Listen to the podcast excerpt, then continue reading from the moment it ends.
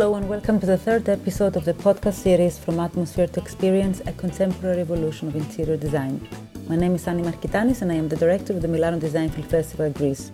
This podcast series is a sequel to the homonymous article written for the festival's catalogue by brand strategy advisor to the architecture design industry, Daniel Gava. Podcast series sees guests from the cultural, design, and architecture sectors who examine the different facets of design and the changes signaling it through time via topics pertinent to their work and experience. In the third episode, co hosted with Daniel Gava, we're joined by Richard Benson, the creative managing director at Fjord, part of the Accenture Interactive, to discuss the different dimensions and expressions of experiential design. With over 28 years' experience in the creative industry, Richard has spent the past 22 years specializing in creative solutions and design for financial services, retail, and telcos clients at Allen International. With a background in graphics, retail interiors, and brand design, Richard has worked on establishing innovative retail propositions, brand identities, and commercial design solutions for a wide range of international brands.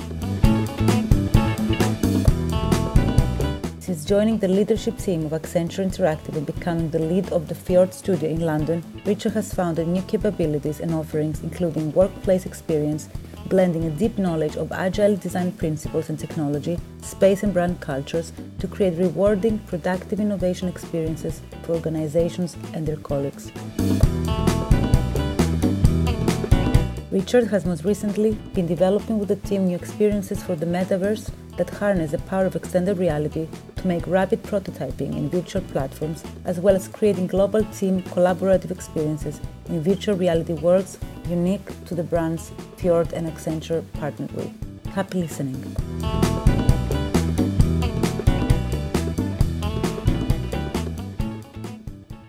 Hello, Richard. Uh, thank you for joining me and Daniel today. It's so good to, to have you with us. Hi, lovely to meet you, Annie. My pleasure. Hi, Richard. Hi, Danny. How you doing?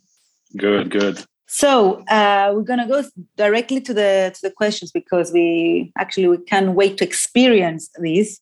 I'm gonna start with the question of how would you explain this notion of experiential design to a 10 year old or an eight year old?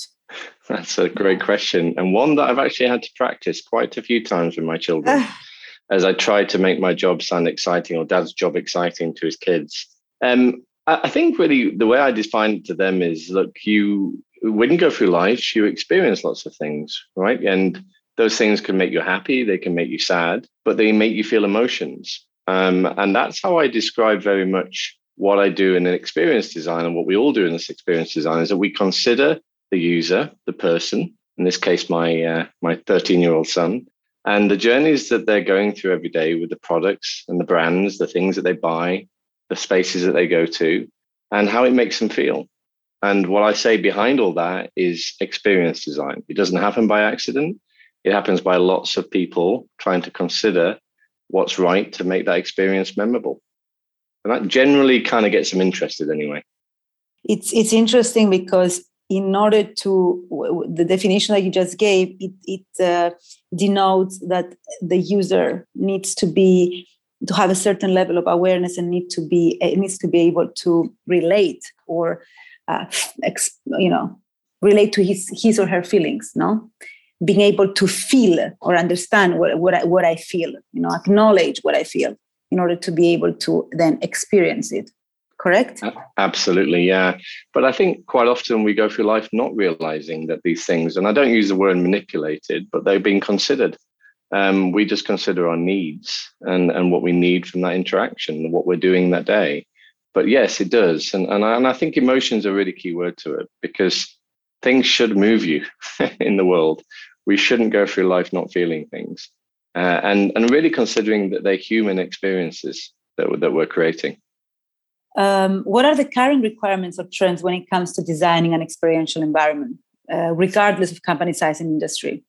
No, thank you very much for asking that. It's a really good question because I think it needs to be independent. It doesn't matter whether you're a large company, a small company, or what industry you're in.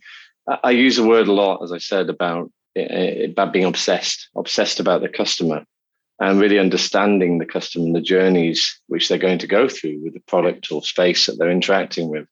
Um, and I think it, it's really important to to consider um, the value that that experience provides to customers. Um, and in that, I mean, in terms of the customers, you know, the, the experience they're going to deliver, um, defining what that means to them and how you can measure that success is also very important, I think, when shaping this.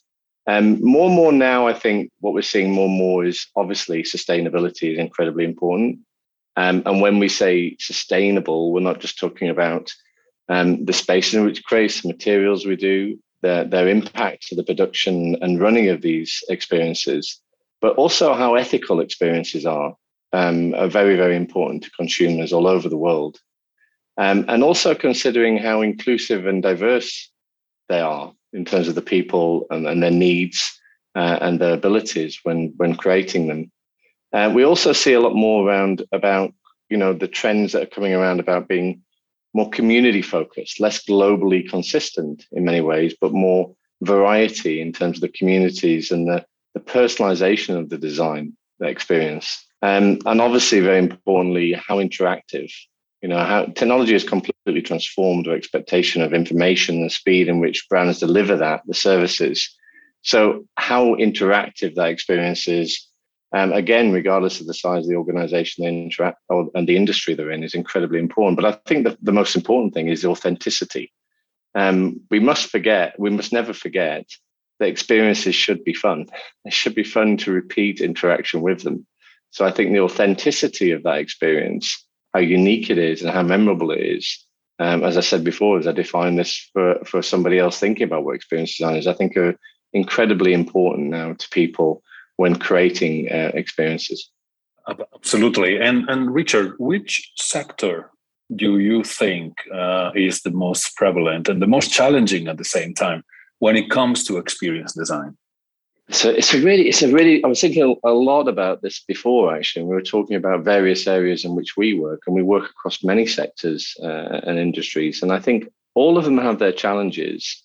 I always feel that relaying a product or a brand or a service that's intangible is very difficult. So actually, you know, if you're buying something, you get that product. It's very easy to feel it, to, to stock it, to display it, to make the brand come to life in it.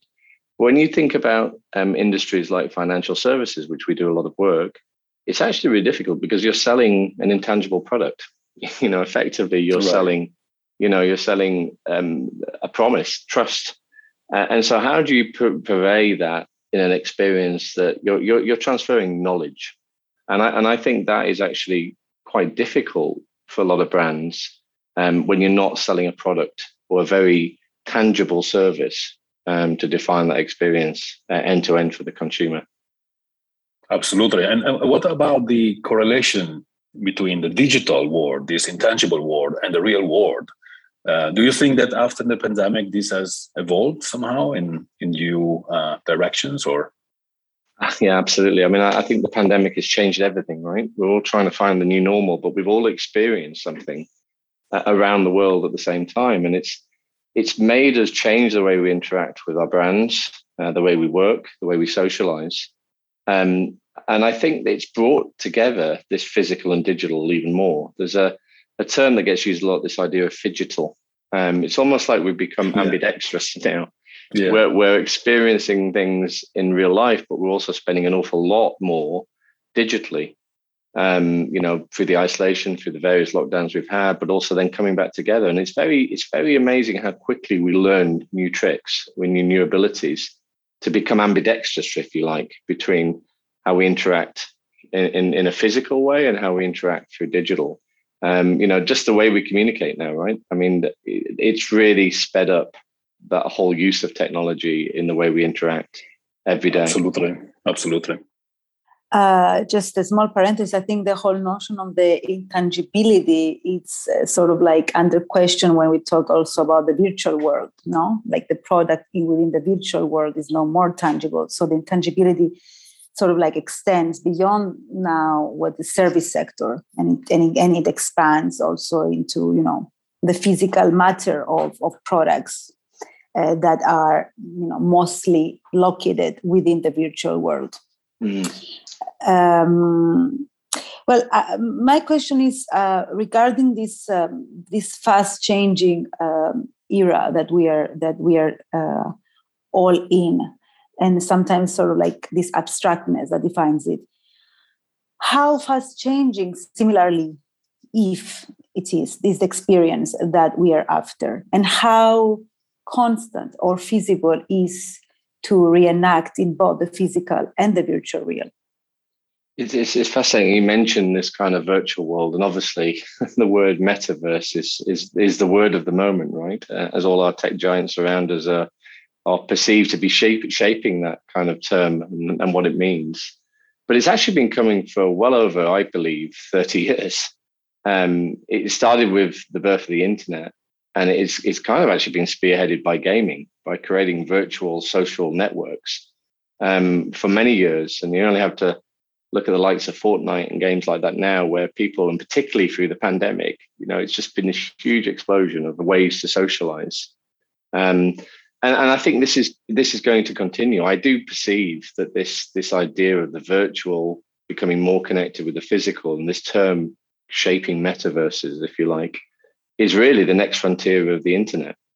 And, and I think what's really exciting about that is it's actually really interesting if you think about how you can real world experiences and places that interact with the digital world, if you think of it that way, um, are really interesting. And so, for work, for learning, for socializing, we've seen an extraordinary growth of this this this use of metaverse experiences. So, you know, for example, during the pandemic, um, more and more people have been using virtual platforms. Um, I, I guess it's still some people are resistant. Obviously, you have to go into a virtual experience you know the actual process of putting a headset on for example is not to everybody's taste um, but if you when you, we've been spending a lot of time in there um, as a design firm but also with our clients because actually the great thing about these virtual experiences blending physical and digital experiences together is that they are they transcend time frames and um, physical barriers and, and what's really interesting on a social level is you can be whoever you want to be in there right we've, we've had a lot of interesting research back people, particularly people that have suffered disabilities, have found that this this way of interacting people has been liberating because they're not perceived as anybody with a disability. They're an avatar. They're in a space. They're you know they're not they're not restricted. So it's very interesting to think about this as a new way of connecting with people, of learning about things and socializing. Um, and, and we are particularly interested about what this means for that blending of physical digital in the future it, it sounds like um, this is one of the new ways that technology uh, contributes um, is contributing towards the needs and wants of you know today's user. Um, it's very very actually never thought about it that somehow the digital interaction will eliminate certain differences, which is is is a very interesting concept. Um, but how, from your point of view, going back to the business side of things, how do companies, uh, how do brands adapt uh, accordingly to you know to these new requirements? Let's say. I think they have to think much broader about how people interact with their brands and how they perceive them. Um, I think you know it's become increasingly important, and again, I think the pandemic has brought this about. Uh, we're much more connected um, with brands um, with a bigger purpose to life. And brands that express that, I think, are, are increasingly become a requirement of, of, of, clients. And what I'm by customers, and what I mean by that is that it's no longer, you know, in the in the equation of choice. It's we want to know that brands have a higher purpose, um, and they express that, be it through sustainability or for for betterment of society, uh, and you may say, well, that's great, Richard, but you know, not all fashion brands I care whether they're doing that. But you look out there and you see that this is becoming not just a marketing ploy, but people want to interact with ethical brands, have a higher purpose, and they. I always use the analogy brands are like people, their personalities, and you either like or dislike people. And it's about how, in the world of brands, we can make ourselves more likable, more appealing. And I think brands now have to consider all of this and in the environments and the experiences they create that they project their purpose, their personality in a much more tangible way um, and, and shift with people's changing requirements in that area.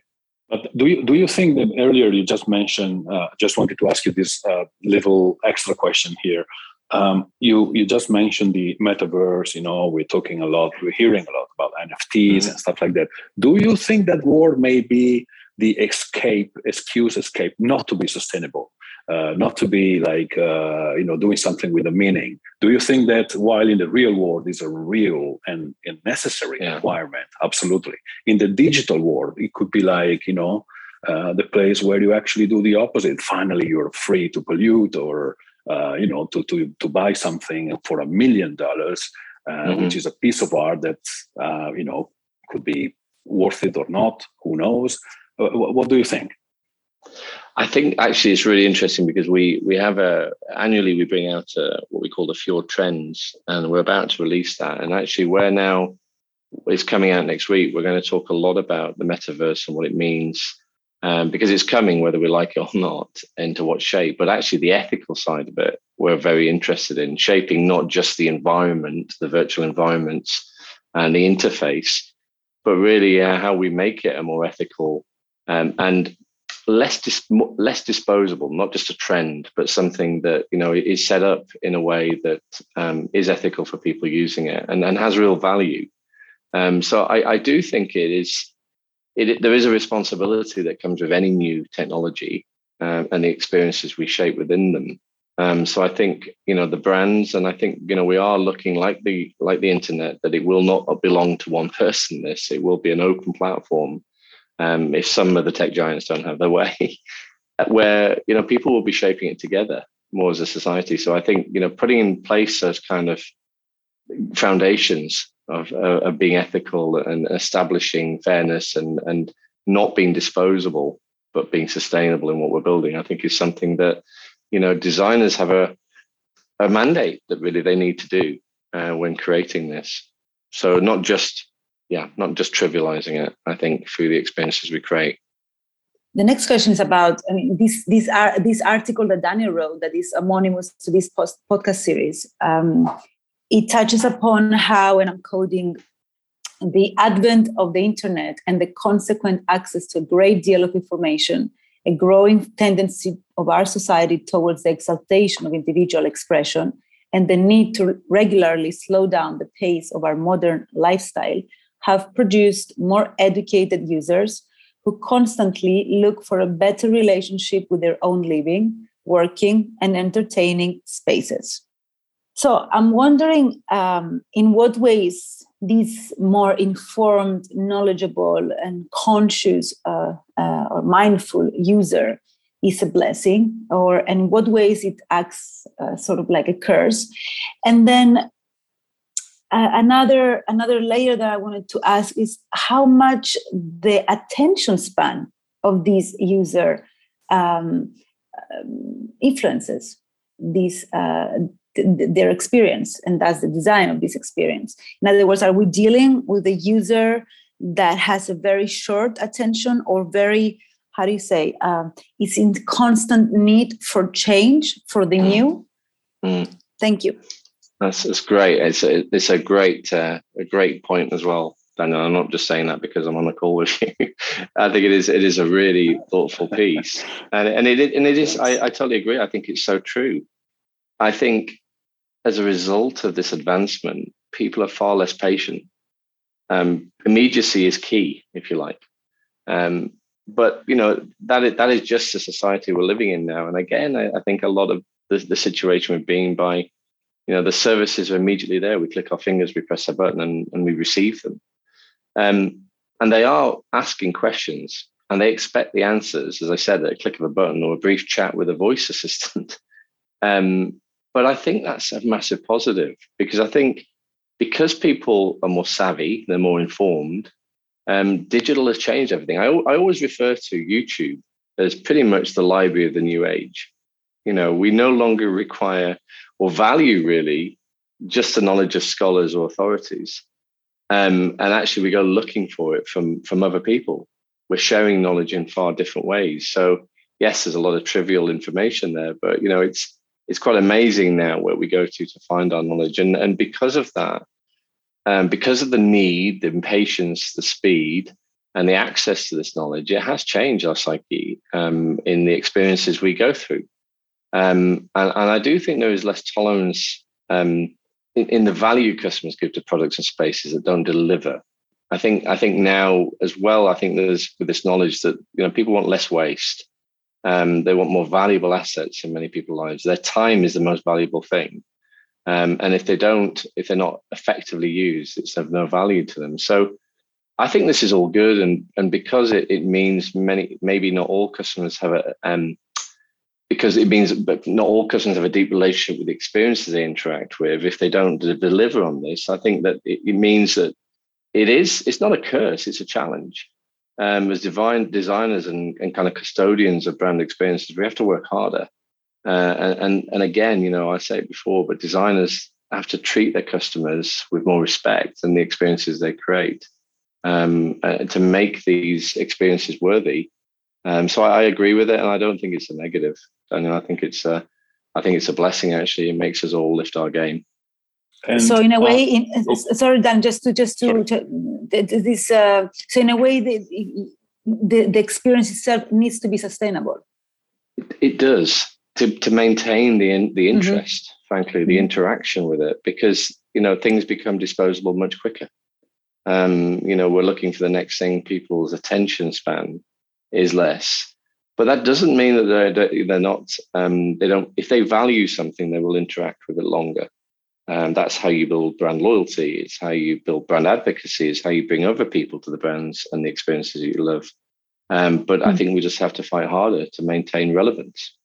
So you you are also you are saying basically that more than the appearance of an environment, the aesthetics, um, is the usability or the, the emotional you know reward that you get from um, that will create actually the proper uh, experience of, of, of a space for example of a retail space do you have a fresh um, example of this uh, within your uh, clients of course the ones that you can disclose of no, absolutely. I mean, I'm, I'm going to trot out an old cliches. I'm an industrial designer by training. you know, form follows function. But it, it is true. Yeah. It's never there's never been true words. Um, you know, I think don't don't let me underplay the importance of aesthetics and um, the ambience and the multi-sensory experience of, of, of aesthetics that comes with a with an experience that we're creating in a retail space or any kind of physical space. But we always start from the inside out. What I mean by that um, discovering, understanding your customer, who's going to the user, the user experience that you're trying to create, mapping out that journey, looking at the moments in those journeys that are incredibly important, and then shaping the journeys through the physical space and the interaction points within that, be in technology or with humans, because they're all interactions now, and we have to, as we said before, be ambidextrous in the way we we interact with brands in spaces.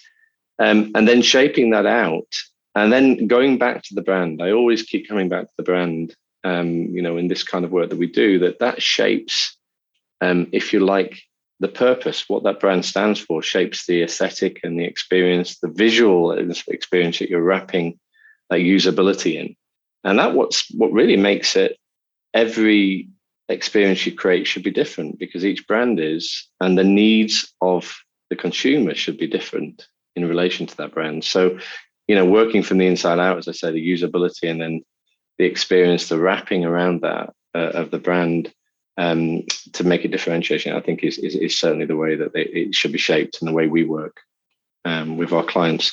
Uh, and I'm trying to think of an example I can give you. I was uh, just thinking buy myself a little bit more time there, Daniel. Thing because I always want to talk about the most current, the most current project, but I can't. Like a school, we used to do that. We used to do the same at school. When, when the teacher would ask you a question, you would test. Yeah, yeah. No, I think um, I, will talk about a project that's in um, that's in the public domain, so it's it's fine to talk about it. We've we've recently just been working a lot in in physical workspace, so um, it's not. Is that okay if I talk about workspace rather than retail, Daniel? Is that okay? Of course, think, of course. Yeah, yeah, yeah, So we've been doing a lot of work around this um, for ourselves, actually, interestingly, and this is where I can talk openly about it. And we've been shaping um, a point of view uh, that we're helping a lot of clients about thinking about their new ways of working. And we we recently developed a test and learn space, which and it's really important to state that because I, I, I think great experiences need to change, and measuring them is one way that you create the ultimate experience. But we created a, a collaborative floor in our head office in London. um, which effectively was built around these moments that were important for people returning to the office, to the work environment. And it wasn't about the way that we worked before. And I think that allowed us to physically plan the journeys, but also to look at the interaction points, but also to consider the moments that we needed to inject fun to the experiences, if you like, for people coming back to the space. And I think that's a good example of working out, looking at the moments, looking at the journey, understanding the personas of the people that we have, because every organization is different, that are going to use that space, and then creating experiences around them that map together to make this entire uh, floor that we've created, which we're now testing for replication across a lot more of our facility space. And it's an approach that we're using with lots of clients. I think that's the way we I would right. examine. Uh, also, look, it's okay to talk about workspaces in you know in, in retail. Is everything is blurred now? I recently, well, recently, sorry, pre-pandemic, I went to see a friend at Google at their headquarters here in London, and I found that they make their own bread I mean, they they yeah. you know they have the oven, and you know you can buy stuff. So it's all really really it's blurred, all blurring. So, it is yeah. blurring. It is yeah, blurring. Well, uh, maybe we have already, uh, you know, in some way touched upon this, but when we are saying understanding uh, the user, when you're saying understanding the user, um, how can we understand the, the, the this vast, you know, concept of the psychological, let's say, profile of the user today? And what is what is that we are how far you know we need to understand the psychological profile of today's user. And um, i was reading an article of yours and you referred to these micro micro moments. So mm. what are they and and how does how how does one integrate them into um, you know digital into the digital shopping experience yeah, it's interesting. I mean, and I'm, you know, we're we're reappropriating things all the time because actually, the term micro moments is something that's very much connected to what we call service design, so digital design, and the term is most regularly coined around the use of you know digital user interface. Um, but I, I like to think of it about when people reflexively turn to a device or a technology, that's no different to a space. Um, it, it's something that's driven them to you know to turn something to do something discover something or you know buy something that, that's been driven. So i think these micro moments are what um, they're really intent rich moments where decisions are made uh, and i guess preferences are shaped. But if you think about that um, it's it's really about understanding the customer. You're kind of you're trying to understand them to a level that you understand what those trigger moments are for them to interact with something. So if you think about it as um, if we use that kind of service design micro uh, moments as we have uh, within a physical experience, um, it's thinking about journey mapping, so understanding and following many different flow paths um, through a through a store experience. Let's use a store in this instance, um, and and it's we look at those trigger moments as um, behaviorally um, to act on a need, as I said, to learn something or do something.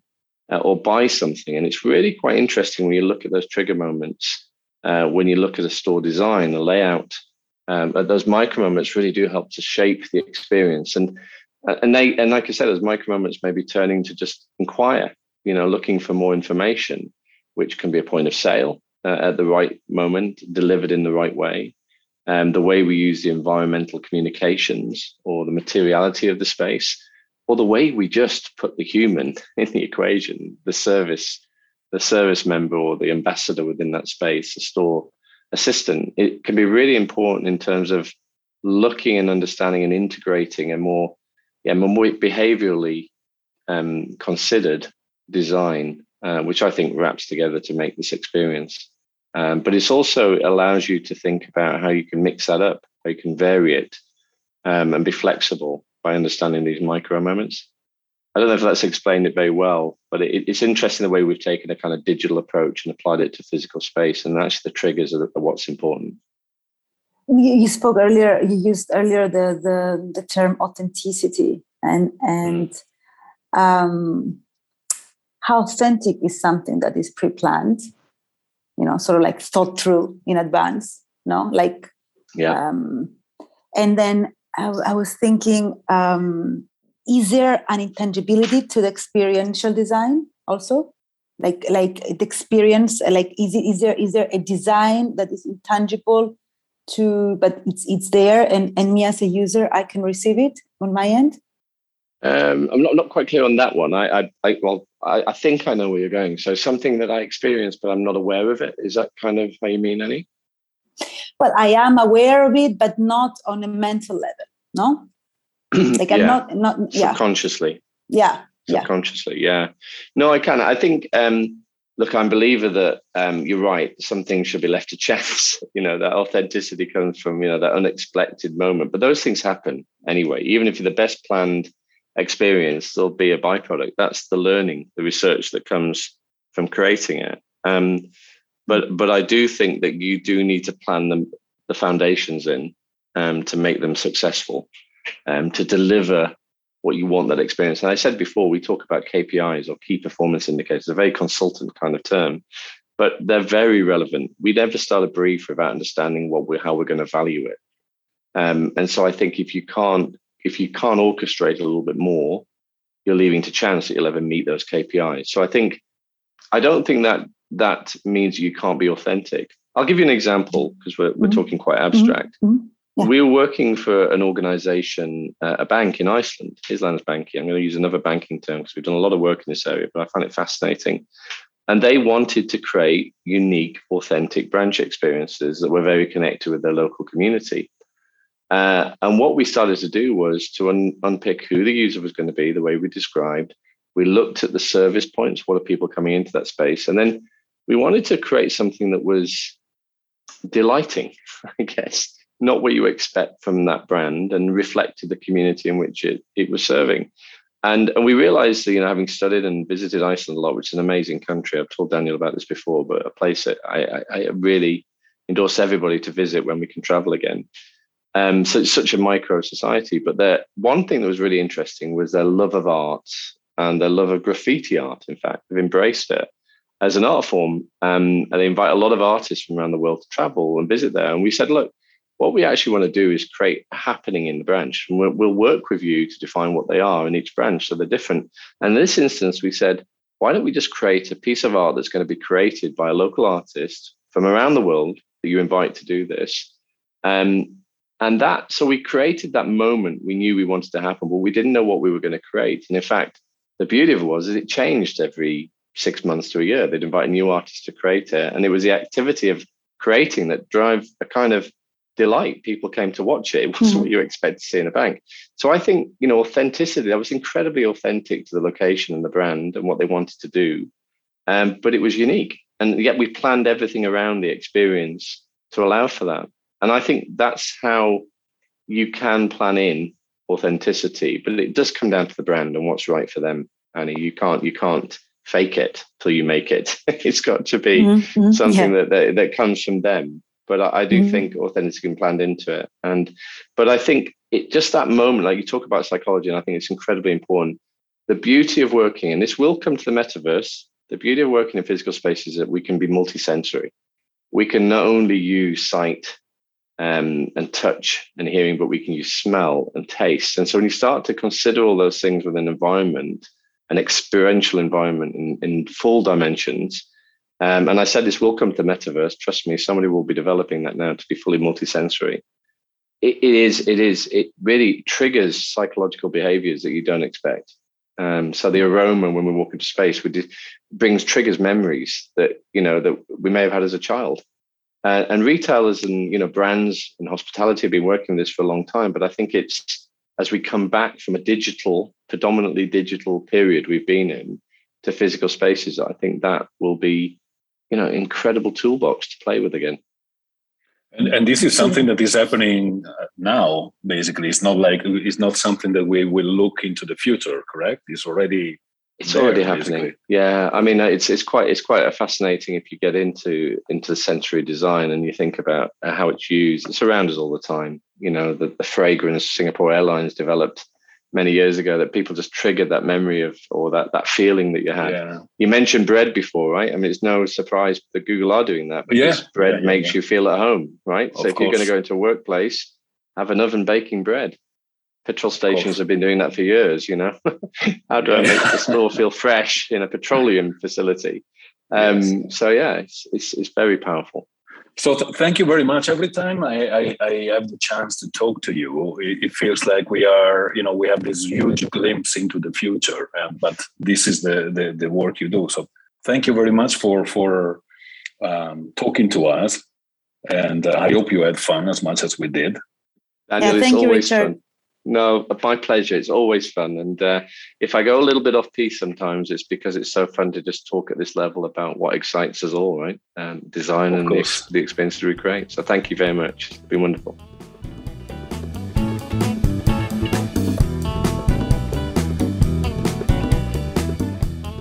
Thank you for listening.